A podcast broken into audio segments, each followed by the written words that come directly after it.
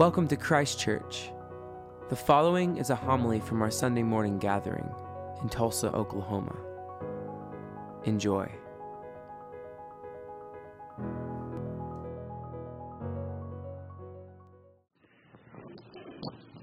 I had wondered with the children's bulletins that we put out what art and what story the artist decided to put out. I was wondering whether John the Baptist's head on the platter was going to somehow be on the children's bulletin for them to color, and thankfully um, it wasn't the story is is really you know it, it's a really strange story. I mean, one Jesus is not even really a character in the story. It's about John and it's about Herod and it's about political intrigue and I mean it's almost like a days of our lives of the first century because Herod has divorced his wife for um, his brother Philip's wife Herodias. And it's like this soap opera that's breaking out, and you're sitting there going, now where is the gospel in all of this?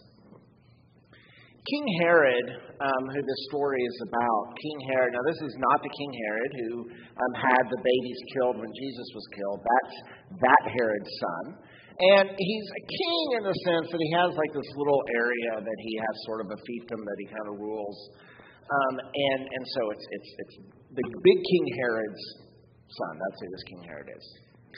Um, and, you know, as you gathered from the story, he was married, he gets divorced, and he marries his brother's wife.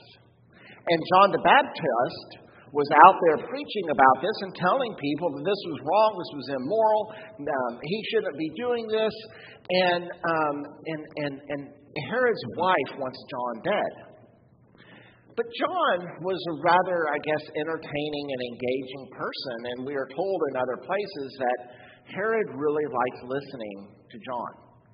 And so he had John arrested, and we might think of this more like he was placed in protective custody so that his wife Herodias couldn't kill John. And um, finally, there's this party going on, and um, Herod's um, niece slash stepdaughter um, is dancing for him, and he's really enjoying this dance. And he says, Hey, I'll give you whatever you want. You can even have half my kingdom. And she goes to her mother and says, Mom, he's going to give me anything I want. What should I get? And her mom, who has not forgotten the revenge that she wants, says, I want John the Baptist's head on a platter. And so he has to do it. He said publicly, Whatever you want, you can have. He can't turn back now. So John the Baptist's head is brought up on a platter, and the story seems to end there. But at the very beginning of this, we are told that King Herod believes that Jesus is uh, John the Baptist who has come back to life. We might think of him sort of uh, maybe, you know, uh, uh, Herod had in his mind maybe like, like Jesus was some sort of a ghost. Uh, maybe he came back to life um, something was going on and it tormented Herod. You know, he was really wrestling with this thing that he did because he knew it was not the good thing to do. It wasn't right. Um, there was no good in it, and it is eating at his soul. And a lot of us are like King Herod, in which there are things that happen in our life that we kind of wrestle with. Sometimes when bad things happen, we apply to the meaning of that happening, well, that must be because I did this thing. Or sometimes we just sit there and we carry this baggage of things that we have done and said and things done and left undone in years past, and it is with us in a way that we are unwilling to just let go. It is something that we wrestle with, it is something that we fight with. And if we don't let go of the things that, that we place shame and guilt over, it begins to consume us and have power, and we deal with it in really unhealthy ways. This is why, in the religious tradition, we have often encouraged people who are weighed down with such things to go and to confess what it is that they have done. Not so that they can be forgiven, because they've already been forgiven in Christ, but so they can be assured that the thing that they are carrying does not need to be carried anymore. Imagine if Herod had the ability to go to Jesus and say, Jesus, I'm wrestling with this and I need to talk to you about it. Now, that's a really obvious example, right? King Herod has a man unjustly killed, and not just unjustly killed, but in a really in gruesome way. But what happens about all the little things that happen, or the things that we have to do that maybe we regret doing? I don't know, has anyone here ever had to fire somebody and it just absolutely eats at you?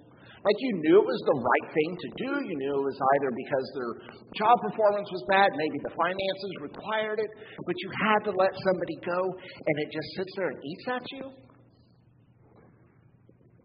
Police officers and military oftentimes experience this because they are called to go and do things that wrestle that they wrestle with.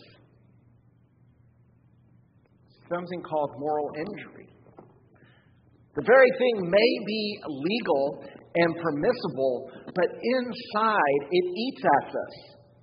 And we don't have the language for it because we're saying, well, that's what the thing, you know, the, the spreadsheet said we had to let one person go, and so one person had to be let go. You know? Says we had to go and we had to use force for this thing, so we went and we used force. That's what the procedures would have said. But it wrestles with them and it bears them down. So, what do we do with those things that we carry with us that are things that are not easily identified as things we should let go? Forgive for a moment that as a culture, we don't really value people being honest about things. You ever call a company and say, I'm really angry about this thing? And, well, we're sorry you feel that way.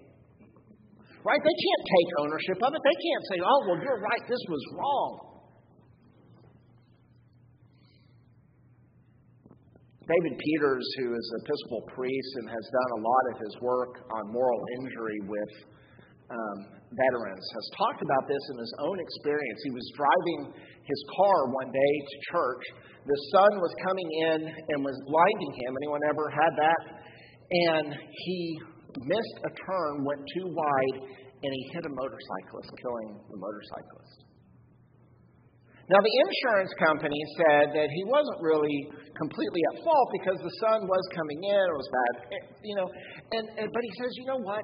I didn't care that the police said I wasn't guilty. I didn't care that the insurance company said it wasn't completely my fault. What happened was is it ate at me and I carried it with me and I needed to let it go. I was reading an article recently on this very subject, and it says when we fail to meet the moral standards that we hold for ourselves, we have a crisis of conscience that psychologists call moral injury.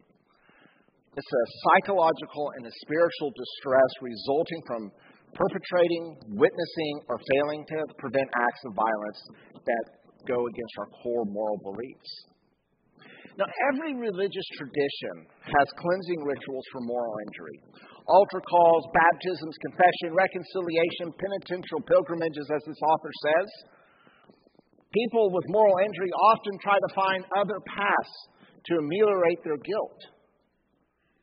But what makes this unique this morning is that we go and we proclaim that you are forgiven. You can lay down your baggage. You don't have to carry the grief anymore